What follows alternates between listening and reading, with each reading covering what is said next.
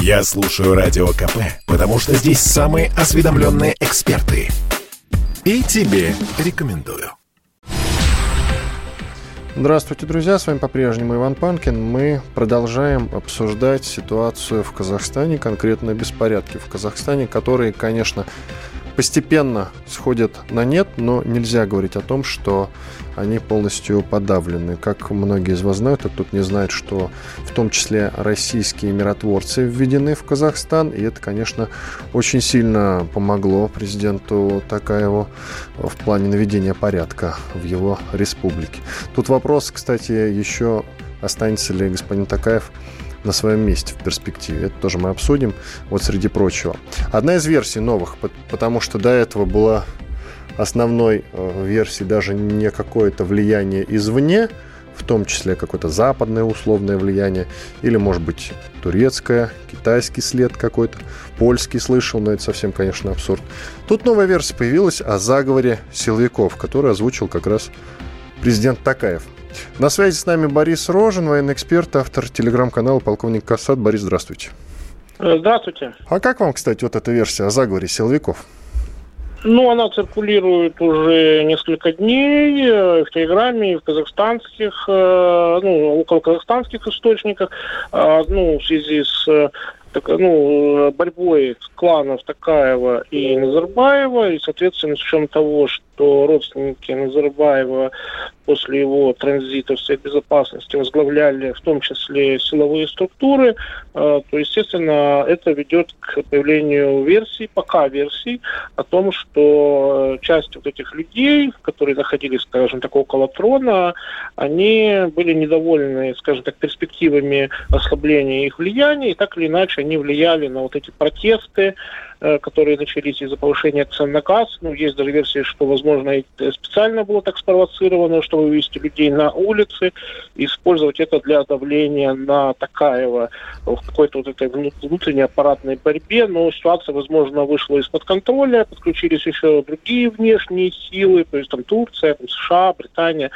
ну, естественно, и Россия, и Китай не остались в стороне. То есть, но в рамках этих версий, то есть корень проблемы это именно внутренняя аппаратная борьба казахских кланов за власть, влияние, а, ну и, соответственно, это привело к, такого, к такого рода последствиям.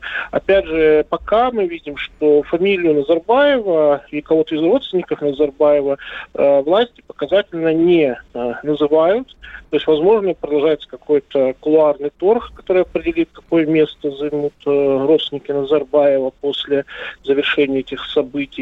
То есть, возможно, им дадут сохранить лицо, влияние определенное, чтобы ну, страна не скатилась в какую-то, какие-то терминальные сценарии гражданской войны. Поэтому э, пока мы не видим того, чтобы назвали конкретные фамилии причастных, но есть уже заявление о заговоре, о каких-то вот договорщиках внутри силового аппарата Казахстана.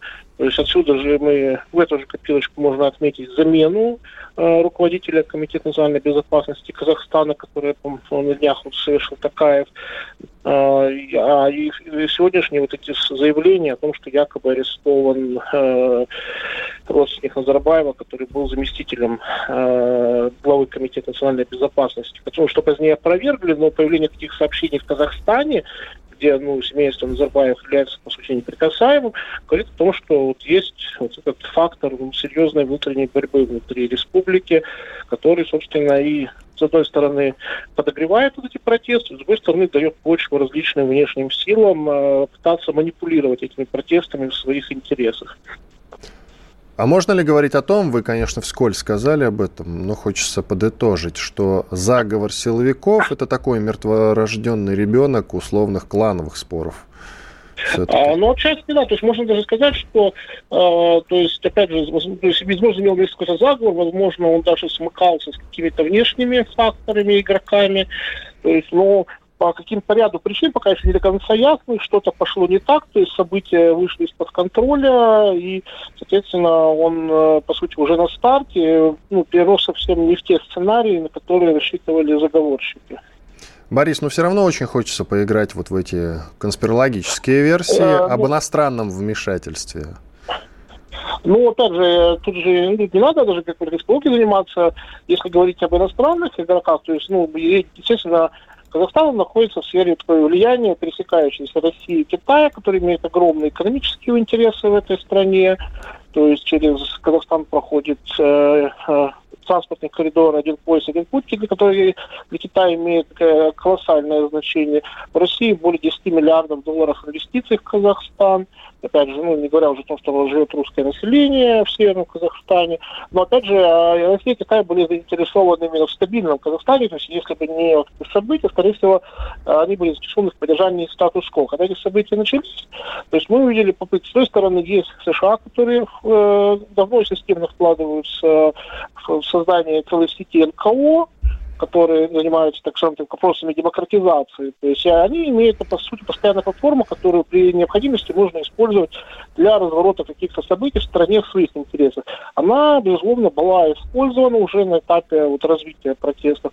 Также увидели вот этого товарища Облязова, который сидит во Франции, но штаб которого развернут в Киеве откуда ну, через украинские номера пытались координировать протесты, но это, опять же, скорее была попытка перехватить э, лозунги, само протестное движение, направить его в выгодное, скажем так, американцам и натовским структурам русла.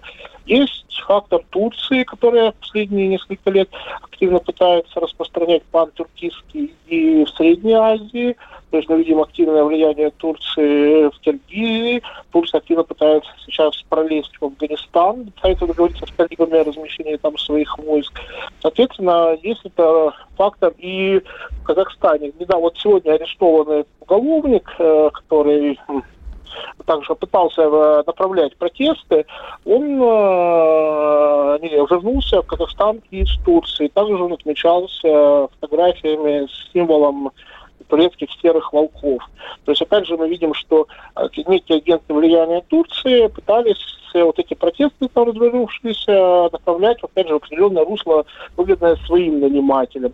Также отмечалась роль Британии, ну, ее интерес был связан с урановыми месторождениями в Казахстане, то есть, опять же, э, нестабильность на этом рынке, скорее всего, не только мешала там России, Китаю, но и затрудняла доступ э, к этим месторождениям, что в условиях новой холодной войны, скажем, позволяло достаточно небольших положениях создать проблемы стратегическим конкурентам.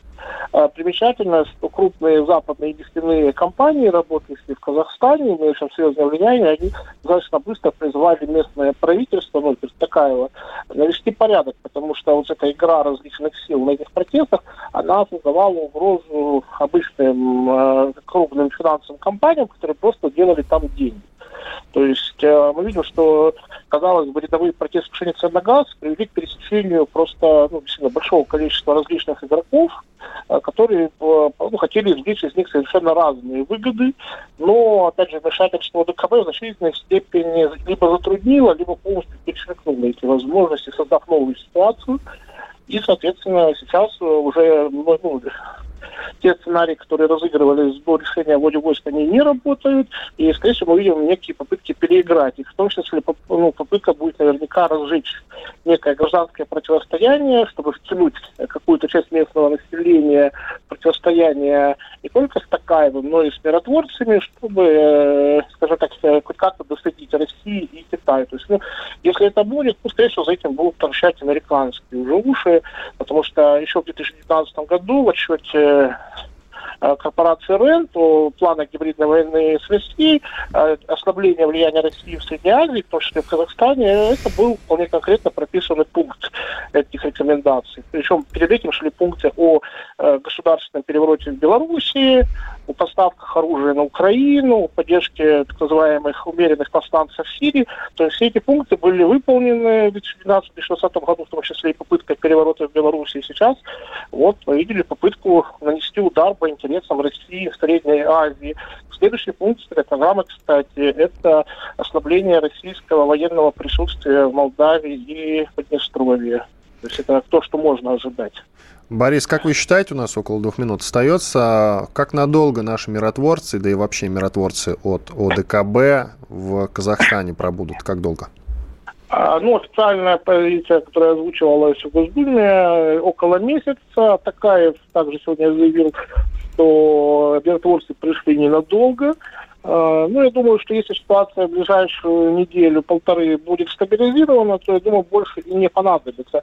Там, скорее, это присутствие, ну, требуется, естественно, охрана. С другой стороны, это даст возможность такая вот лояльные силы для подавления беспорядка. С другой стороны, станет вопрос о э, проверке лояльности и, возможно, чистках в государственном и силовом аппарате. То есть, если были люди, которые принимали участие в организации этих связок, требуется чистки. Соответственно, э, нельзя отвлекаться на какие-то охранные функции, которые ведут себя миротворцы, а вот будет возможность проверить, как работал аппарат Комитета национальной безопасности, МВД, Минобороны. То есть, и фактически это придает э, действиям такая определенную стабильность, после чего, когда уже не будет такого вопроса, кому можно доверять, а кому нет, и когда уже нет вопросов борьбы с боевиками в крупных городах, миротворцы могут спокойно уйти, заявить, что миссия полностью выполнена, УДКБ запишет себе успешную операцию, ну, а такая фактически фактически закрепится как уже полновластный, единоличный правитель Казахстана. Спасибо. Борис Рожин был с нами на связи, военный эксперт, автор телеграм-канала «Полковник Кассат». Ну что ж, сейчас сделаем небольшой двухминутный перерыв. В студии радио «Комсомольская правда» Иван Панкин. Мы продолжаем следить за тем, что происходит в Казахстане. Я напомню, что постепенно демонстрации утихают, не без помощи миротворцев от ОДКБ, конечно, среди прочих, и российские миротворцы. Об этом чуть позже поговорим после двухминутного перерыва. Оставайтесь на радио «Комсомольская правда». Радио КП. Срочно о важном. Просто о сложном. Тонко о спорном. Точно о каждом. По-прежнему в студии радио «Комсомольская правда» Иван Панкин. Мы продолжаем обсуждать ситуацию в Казахстане. У нас продолжается марафон, потому что происходит в соседней республике. Я напоминаю, что самая продолжительная как раз граница у нас именно с Казахстаном. Поэтому то, что происходит там, очень важно для нашей страны. На связи с нами Аббас Галямов, известный политолог и политехнолог. Пока не берет трубку, ну что ж, я думаю, что прямо сейчас мы до него дозвонимся через какое-то время. Мы с среди прочего, обсуждаем сейчас самый интересный момент. Это ввод миротворческих сил России в Казахстан. А, пишут, что руководить действиями миротворческих сил ОДКБ в Казахстане назначен командующий ВДВ генерал-полковник Андрей Сердюков. Российские миротворцы совместно с правоохранительными органами Казахстана взяли под полный, как сообщает, что важно, под полный контроль аэропорта Алматы, Воздушная группировка более чем из 70 самолетов Ил-76 и 5 Ан-124 круглосуточно перебрасывает подразделения российского контингента. Я думаю, что самый большой как раз контингент будет именно от России, а не от Белоруссии, Армении, Киргизии и Таджикистана. От этих стран, я думаю, что не так много военных э, прибудут в Казахстан в рамках договора с ОДКБ. Уточняю сейчас у нашего выпускающего звукорежиссера на связи, пока нет на связи Аббаса Галямова. В таком случае, что делают миротворцы ОДКБ, в том числе от России, давайте послушаем мнение Виктора Баранца, военного обозревателя «Комсомольской правды». Прежде всего взяты под охрану стратегические объекты э, Республики Казахстан. Это э, правительственное здание, это банки, это вокзалы, это аэропорт. Это промышленные крупные предприятия, которых в решающей степени зависит работа промышленности республики. Контролируются дороги, установлены блокпосты, проверяются э, перевозки грузовых машин, прежде всего на предмет оружия, э, боеприпасов и так далее. То есть схвачена такая, скажу вам, Э, центровая сердечно-сосудистая система республики, она э, взята под, под, под контроль. Э, здесь нужно обратить внимание, что руководители операции стрелять миротворцы не будут. Они выполняют только и только охранные, охранные функции. Силовые структуры Казахстана оказались не готовы к столь крупномасштабным выступлениям вот этих вот э, бунтарей, мародеров и бандитов и, и террористов. Это был Виктор Баранец, военный обозреватель «Комсомольской правды». На связи с нами, наконец, Аббас Галямов, политтехнолог и кандидат политических наук. Аббас Радикович, здравствуйте. Здравствуйте. А скажите, пожалуйста, а вы за или против ввода российских миротворцев в Казахстан? Я против. А почему? Обоснуйте.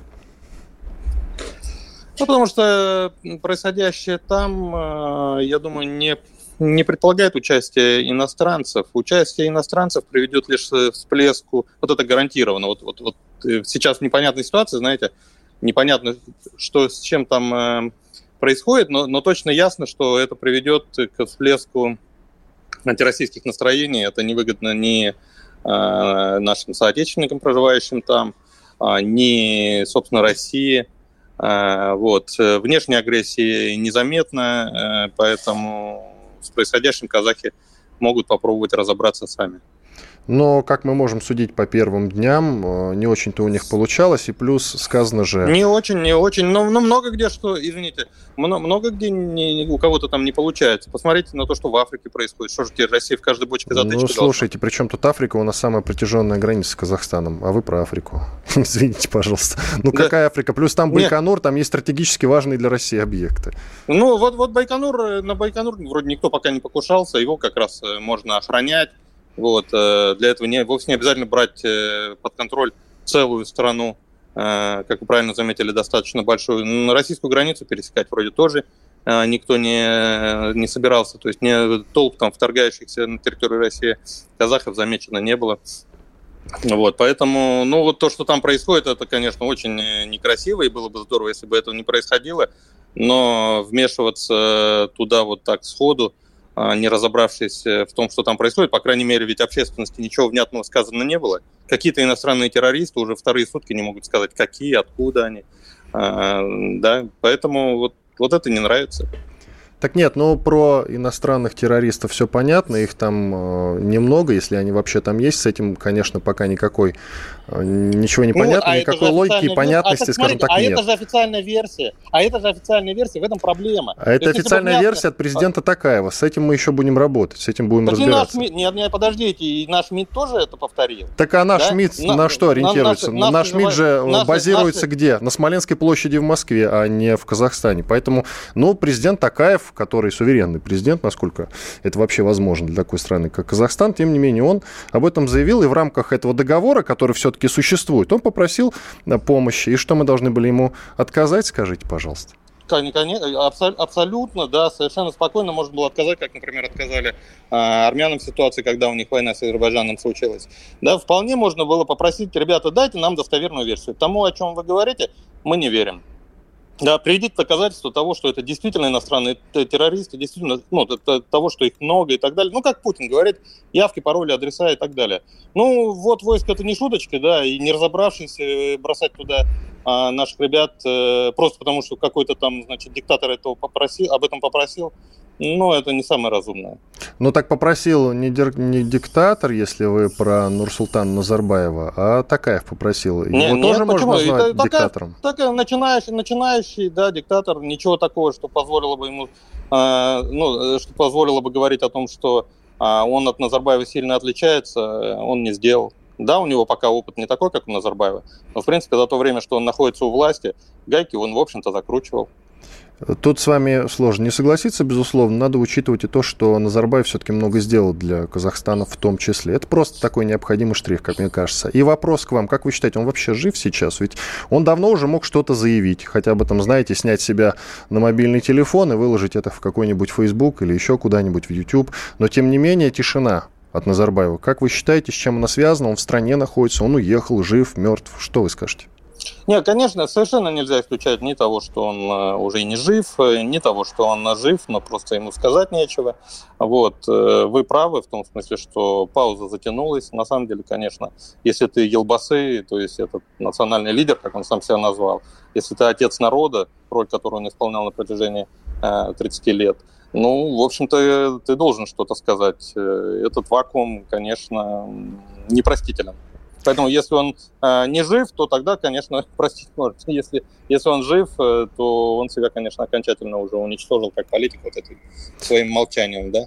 А где он может находиться? Разные версии э, сейчас э, обсуждаются, в том числе, что он может быть в России или в Арабских Эмиратах, или где-нибудь в Киргизии. Вы к какой склоняетесь? Ой, правда, не знаю. И на самом деле, вот сейчас мне это даже уже не очень интересно. Он перестал быть, э, как я сказал выше, политическим фактором да, А, ну, а как физлицо он меня не интересует. Ну, хорошо. А как имя Нурсултан Назарбаев, он сейчас останется вообще в Казахстане как как лидер? Или все-таки будут его стирать? Вот памятники ну, уже он, сносят. Он, он... Опять переименуют, да? наверное, Нурсултан или вот что скажете? А, а уже, а уже же отказались, уже отказались использовать это название, поэтому, да, конечно, такая вот теперь нет, не, если он удержится у власти, э, ему нет никакой необходимости а, в общем-то, ну, вот, э, возвеличивать, так сказать, своего предшественника, да, а, он уже сам оперился, сегодня вот его племянника арестовал. Вот, а если к власти придут э, протестующие, ну, тем паче, что им, в общем-то, э, возвеличивать человека, против которого они восстали. Собственно говоря, вообще, мне кажется, что одна из версий, вот сегодня же очевидно, а, ну, протест пошел на спад, да, то есть перелом произошел. И вот одна из версий, почему а, это случилось, э, у меня она как раз заключается в том, что антирейтинг э, Назарбаева был гораздо выше, чем антирейтинг Такаева, да, и большое число протестующих, особенно с учетом вот этого силового давления, усиливавшегося, усиливавшегося сегодня, а, они, они просто удовлетворились малым, так сказать, да, они сказали, ну окей, там целиком власть захватить не удалось, но, по крайней мере, а, значит, э, старика скинули, а избавились от него наконец-то, да, поэтому ну, уже не зря выходили, вроде как есть результат. Да? А Такаев, он не настолько сильно раздражал людей, а, и поэтому вот, э, ну, поначалу там, если бы скинули, хорошо, раз не скинули, ну, бог с ним, пусть сидит, может, толк какой-нибудь будет. Я думаю, вот такое отношение сейчас там сформировалось. У нас около минуты до окончания этой части. Скажите, по пожалуйста, по поводу Такаева. Ведь он сейчас проявил себя, ну, не сразу, но все-таки по ходу как сильный лидер. Начал подавлять протест, а как ранее было сказано в нашем эфире, Восток дело тонкое, и там силу уважают. А вы говорите о том, что он может не удержаться у власти. Вот у вас около 40 Нет, секунд. Нет, э, никакой, никакой силы он не продемонстрировал. В первый день он начал сразу отыгрывать назад, а, значит, э, слил правительство, да, отменил решение по, по поводу цен на газ, собственно, из-за которого все началось. А после этого э, слил старика, который, собственно говоря, его сделал президентом, да, После этого пригласил э, иностранных интервентов. Э, это не мой термин, это то, что активно используют казахи в своих социальных сетях. Да? То есть он удержался за счет иностранных штуков. Это точно не вызовет никакого уважения у населения, поэтому у него с легитимностью в дальнейшем будут очень большие проблемы. Я не утверждаю, что он навсегда похоронил себя. На самом деле бывают исключения. Например, Янош Кадр, э, лидер Венгрии, да, после подавления восстания в 1956 году, тоже пришел на штыках, э, ну, я имею в виду венгерского восстания, да, советскими танками. Пришел на штыках. Аббас, но, извините, принципе, пожалуйста, не успеваем. 10 секунд я... у нас до окончания. Аббас Галямов, политтехнолог, кандидат политических наук, был с нами на связи. Благодарим его. Через пару минут продолжим. Я слушаю Радио КП, потому что здесь самые осведомленные эксперты. И тебе рекомендую. В студии радио «Комсомольская правда» по-прежнему его Иван Панкин. Продолжаем обсуждать ситуацию в Казахстане. В этой части поговорим о судьбе русских с учетом того, что происходит в Казахстане и с учетом того, что введены в том числе российские миротворцы в рамках договора ОДКБ. Есть опасность того, что местные жители в отместку, скажем так, такая, такое мнение озвучилось в том числе Сашей Коцем, военным корреспондентом «Комсомольской правды». Так вот, есть опасность того, что местные в отместку будут нападать на русскоязычное население. Если не сразу, то потом. На военных ты не нападешь. В общем, о судьбе русских, которых в Казахстане, вот я спросил у Google, и он мне ответил, русские вторая по численности национальная группа в Казахстане. На начало 2021 года почти 19% населения страны. Она составляет это около 3,5 миллиона человек. Об этом поговорим с Леонидом Калашниковым, председателем Комитета Госдумы по делам СНГ. Леонид Иванович, здрасте. Здравствуйте. Вы э, опасаетесь за судьбу русских или нет, скажите? Потому что, ну, не все опасаются. Многие говорят, вот среди моих знакомых даже, один знакомый, правда, сейчас проживает в Финляндии, но, тем не менее, у него в Казахстане остались родители, он не переживает за русских в Казахстане. Э, за русских в Казахстане надо было переживать 90-е и все 2000-е годы. Вот мы, например, приняли закон э, всего лишь два года назад, наш комитет явился инициатором, и мы пробили э, его решение сначала для ЛНР, ДНР, если вы помните, когда невозможно было стать э, русским гражданином, российским гражданином, извиняюсь. не отдав украинское гражданство. Потом мы это сделали для всей Украины, потому что э, надо, что надо было отказаться от гражданства, получить в нотариуса справку, получить в МИДе их справку, и потом только обращаться. А потом и для всего мира мы это сделали. Поэтому вот э, э, почему-то в 90-е и 2000-е все время в ответ на это писали правительственные и другие Э, значит, инстанции отрицательный ответ, говоря о том, что да вот русские понаедут, и вам тут Россия будет еще хуже из-за границ нашей нынешней Родины. Так что о, в этом смысле надо заботиться о русских не вот так, как это делали эти самые администраторы, которым было хорошо, а как это, по крайней мере, мы сейчас делаем в нашем законодательстве, пытаемся, точнее, исправить наше законодательство. Что же касается конкретной ситуации в Казахстане, это непосредственно, кстати, имеет отношение к тому, о чем я сейчас сказал. Потому что если бы это было сделано в 90-е годы, люди спокойно в Украине и во всех остальных странах СНГ, где они оказались не по своей воле русскими за рубежом, могли получить такое гражданство. И для России это было бы тоже благом, и для этих стран это было бы благом.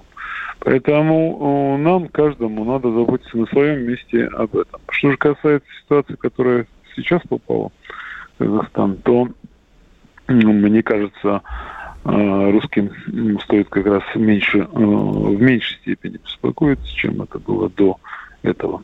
Потому что в том числе нахождение войск коллективных сил, оно придает хоть какую-то стабильность. То, что я смотрел вчера и видел позавчера, когда просто распоясавшиеся молодчики делали что угодно и с кем угодно.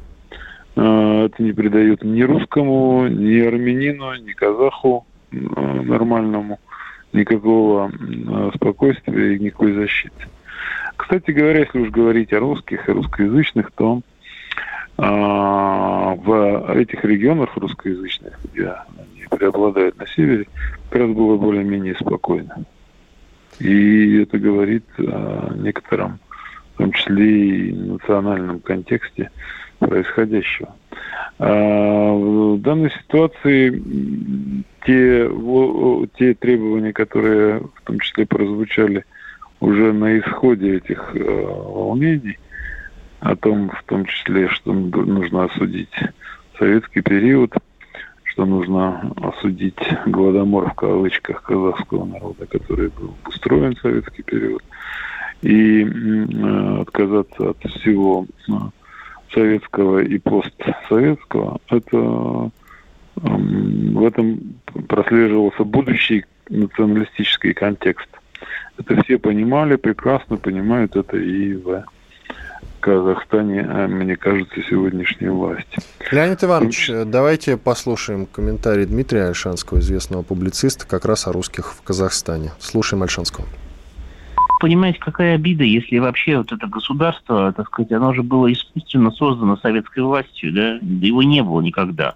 Союз совершенно разных э, каких-то народов, племен, да, который был объединен большевиками и которому были приданы земли русских, эм, русских казачьих войск, да, которые там были к сожалению, перестали быть да, в результате коммунистической политики. Там была половина этой республики, было русских, а сейчас осталось уже меньше существенно, но все равно там почти 4,5 миллиона человек русских. Какие у них там права? Они не занимают там никаких серьезных должностей, они не имеют отношения ни к политике, ни к бизнесу, ни к чему, понимаете? Их э, еле терпят и выдавливают оттуда. Но просто разумная история была бы сначала поддержать то русское население, которое находится за этой границей, и которое было приписано большевиками в этот Казахстан. А потом, после того, как мы его поддержали, продолжали заняться созданием и укреплением этой границы что принесло бы нам рабочие места туда заодно, понимаете, большая стройка, охрана этой стройки. Это полезная вещь для страны. Это был бы хороший большой проект оборудовать южную эм, границу России, там, юго-восточную, да, может быть, да, скажем так. Это был известный публицист Дмитрий Альшанский. Леонид Иванович, вот если возвращаясь да. к разговору ну, с вот... вами, Да. Смотрите, какую да. вещь хочу я сказать. Вы в том числе тоже об этом упомянули, что в 90-е не было ничего сделано. Но и вот сегодня мы имеем вот 22 же год, в 21-м Затулин пытался пролоббировать закон о репатриации соотечественников. В итоге он прямо сейчас на доработке находится, он так и не был принят. Закон этот позволял в упрощенной, по упрощенной схеме получать российские паспорта для в том числе жителей, русскоязычных жителей в Казахстане. И тем, тем не менее он не был пролоббирован. Вы рекламируете закон, который лежит у меня в комитете, я о нем лучше вас знаю.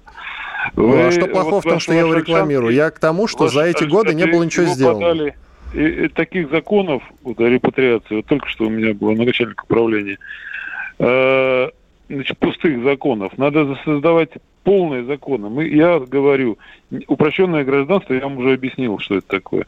Но надо давать репатриацию в полном смысле этого слова. Не в том законе, о котором вы сейчас там пытаетесь. Надо давать, в нем нет ни слова.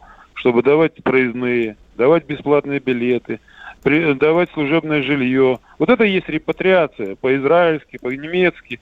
А не пустышки, которые говорят только об упрощенном гражданстве. Ну и что, куда он приедет? Чистое поле не имея ни работы, ни жилья, ничего. Вот за такое упрощенное гражданство я против него.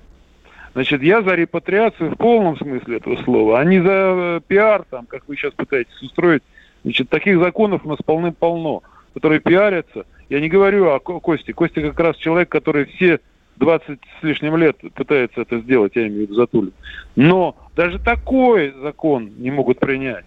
Вот, вот вы об этом поговорите. Вот ваши альшанские вот мы с вами об и этом ваши националисты, националисты, которые в Казахстане говорят о советском периоде уничижительно, и ваш Альшанский, который либерал, казалось бы, с другой стороны, тоже об этом же Советском Союзе сейчас сказал в вашей цитате, говоря о том, что вот родили Казахстан. Да не только Казахстан родили в советский период. В советский период родили все республики, которые населяют, почти все, которые населяют сегодняшнюю Россию. Ну давайте их отменим. Бурятию, Якутию. Ну что вы такой упрощенный Мне кажется, взгляд? вы в сторону уходите, Леонид Иванович. и националисты Леонид Иванович, стоп, секундочку. Разговор о другом. Периоду. Разговор о другом, не про бурятов. Почему до сих пор этого не было сделано? В том числе к вам так вопрос. Вы скажите, спросите себя. Вы же, вы же, я же вам сказал, почему 90-е и 2000-е годы эти законы не были приняты? Почему? Потому что отрицательные отзывы правителей и правительств, которые не, мы, не я же там имею большинство в Государственной Думе, который не может принять этот закон. Вот вы ответьте себе, вы же, вы же умный человек. Почему они не были приняты? Десятки таких законов до сих пор находятся в Думе. Вот потому что сегодняшнему, сегодняшнему правительству, например, э, которое наконец-то сдвинулось с мертвой точки, я вам объяснил по одному из законов, начиная с от. А почему в 90-е годы этого не было сделано? Потому что говорили, понаедут, понабегут, вот ваш Альшанский, например, соврал дважды, и вы, э, значит, радиослушатели, вводите заблуждение. Никогда не было 50% в Казахстане русских. Там всегда было около 63%, сейчас 67 казахов.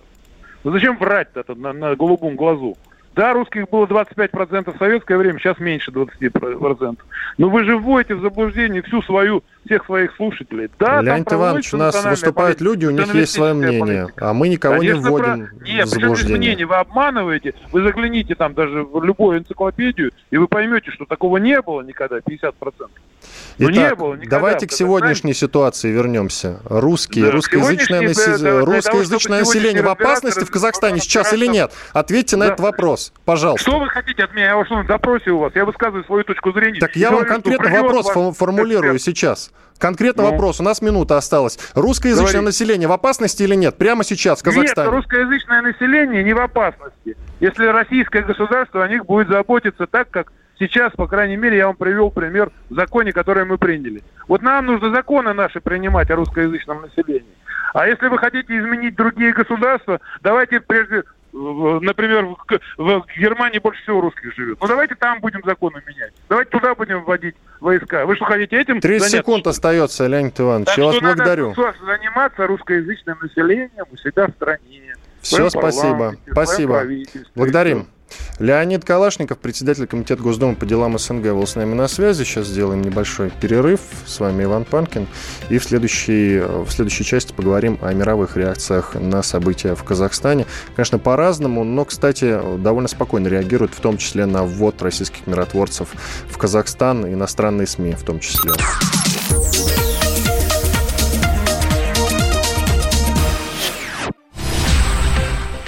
Студии радио «Комсомольская правда» по-прежнему Иван Панкин. Мы продолжаем. Сейчас будем говорить о мировых реакциях на события в Казахстане. Насколько я могу судить, пока предварительно, сейчас мой коллега Эдвард Чесноков, э, международный обозреватель «Комсомольской правды», возможно, меня поправит, но исходя из того, что я вижу, на самом деле реакции довольно сдержанные. За рубежом, что странно, я думал, будут набрасывать, сами знаете, что на вентилятор по поводу ввода российских миротворцев в Казахстан. Кстати, не только российских, там введены армянские миротворцы, введут еще Киргизия, Таджикистан, э, Белоруссия уже ввела своих миротворцев, но почему-то, э, как правило, как мне казалось, начнут обвинять Россию, говорить про интервенцию. Такое тоже есть, но не в таком объеме, как я ожидал. Интересно, о чем это говорит. Вот на связи со мной Эдвард Чесноков, обозреватель «Комсомольской правды». Эдвард, привет.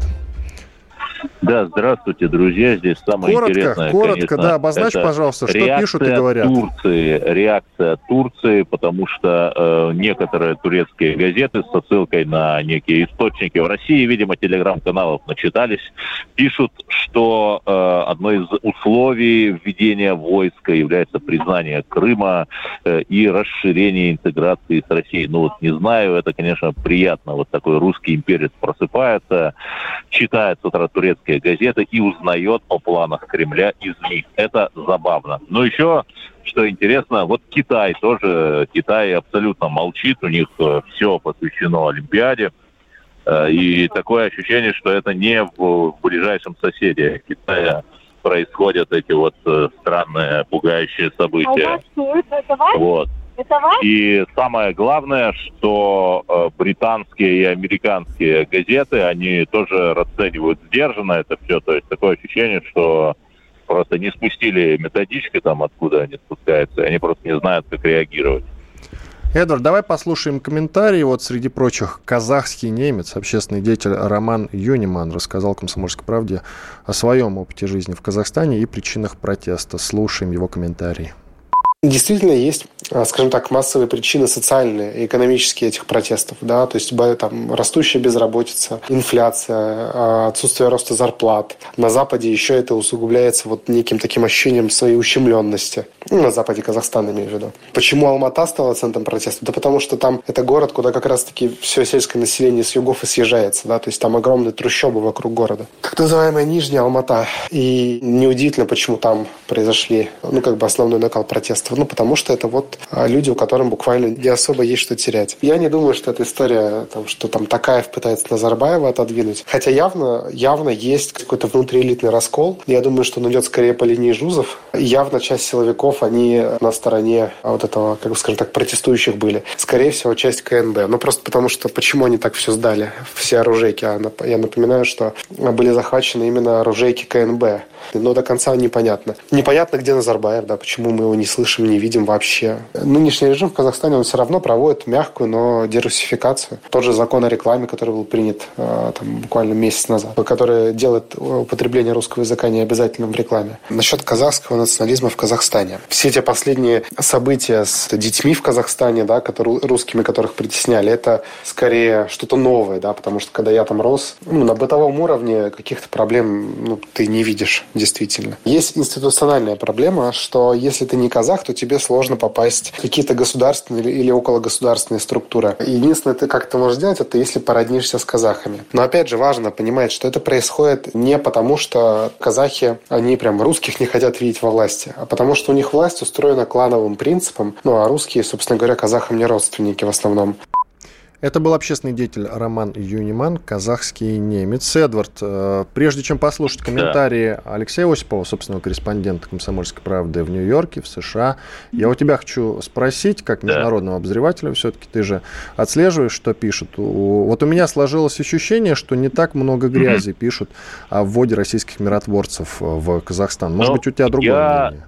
Я думаю, что возможны какие-то тайные договоренности, да, ну не просто же так накануне Нового года Путин созванивался и с Байденом, и с Меркель. То есть, возможно, э, в условиях вакуума власти, образовавшегося после ухода американцев из Афганистана, возникли э, идеи некоторым образом переформатировать вот это пространство, да, чтобы э, вместо вот этих вот уходящих западных сил, а режим Назарбаева, он, безусловно, прозападный. Вот э, как-то закрепились, э, скажем так, э, те силы, с которыми Америке удобнее устраивать диалог, потому что если туда зайдет Китай, с которым у США торговая война, если там из Афганистана какие-то непонятные товарищи зайдут, то это будет, конечно, куда опаснее для США. Ну что ж, давайте теперь послушаем комментарий Алексея Осипова, собственного корреспондента «Комсомольской правды» в Нью-Йорке все, что связано со станами, я имею в виду с большинством республик Средней Азии, Юго-Восточной Азии, в Америке, я имею в виду простые американцы, ну, пожалуй, за исключением э, русскоязычного сообщества, представления имеют мало, если не имеют совсем.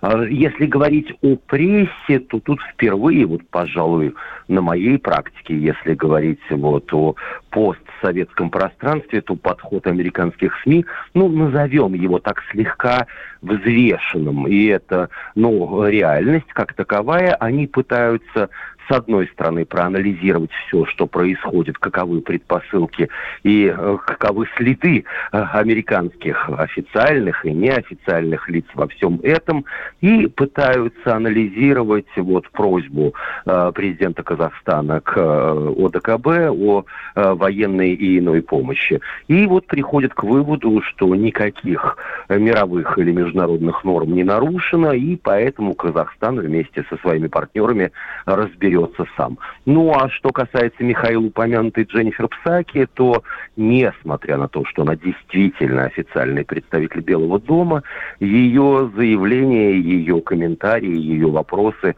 неоднократно дезавуировались высокопоставленными чиновниками, включая главу Госдепа, включая президента Соединенных Штатов. Поэтому вот, на мой взгляд, и не стоило бы обращать внимание на то, что лично у нее есть вопросы, по крайней мере, по состоянию на сегодняшний день Вашингтон их не задает э, Нур-Султану, э, официальной столице э, современного Казахстана, а глава Госдепа даже переговорил со своим казахстанским коллегой э, Мухтаром Тлюберди, и, э, как выясняется, никаких вопросов особых-то и не возникало. Это был Алексей Осипов, собственный корреспондент «Комсомольской правды» в США. Продолжаем разговаривать с Эдвардом Чесноковым, международным обозревателем «Комсомольской правды». Эдвард, звучит э, да. версия о том, что 3000 миротворцев для такого большого государства – это мало. Имеется в виду, что маловато мы ввели туда миротворцев. Э, ты что скажешь? Ну, я с этой версией абсолютно согласен, потому что даже для крошечной Сирии, которая там простреливается вся ракетами малой дальности. Там и то контингент был больше. Э, у них э, была база для работы, это Тартус и Мимим, а здесь совершенно непонятно. Более того, ну, нам говорят, что там ОДКБ, но 70 армянских военнослужащих, там один самолет с белорусами, и у других участников примерно такое же представительство, но Э, это все-таки сложно назвать это какой-то непобедимой армией. Основная проблема даже не в малочисленности контингента, при том, что э, все смотрят на карту, всем кажется, что Казахстан такой, в общем, небольшой сравнительно с Россией, но это крупнейшая, одна из крупнейших стран мира, просто для понимания. И основная эта проблема даже не малочисленность контингента, его легко нарастить. Основная Проблема это то, что мы пока что не объяснили э, жителям Казахстана, зачем мы туда, собственно, заходим. Если вы посмотрите э, СМИ казахские, то там э, реакция достаточно сдержанная. Если вы посмотрите соцсети, которые являются абсолютно подконтрольны там всевозможным протурецким и проамериканским сеткам, то, ты, то вы увидите там э, полную такую украинистику из серии «Русские оккупанты» и так далее, и так далее. Вот если мы сможем как-то прорвать этот медиапузырь и объяснить широким народным массам, а что мы там вообще делаем и какая польза от этого самим широким народным массам, то, наверное, все будет лучше, потому что в современной войне э, главное оружие это не контингенты, а именно медиа.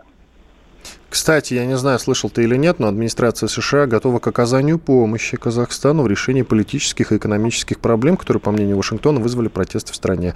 США готова содействовать в решении проблемы коррупции. Также США изучает особенности введения войск других стран в Казахстан через механизм ОДКБ. Я от кого-то слышал, кажется, от э, Макфола Майкла, что вообще-то что-то в ООН должен решаться вопрос о вводе миротворцев, а не через ОДК, ОДКБ. Ты слышал об этом? Читал этот твит Макфола? Нет, но Макфол э, все-таки э, человек заслуженный, но э, не член администрации, насколько я знаю, и он может в своем твиттере писать что угодно.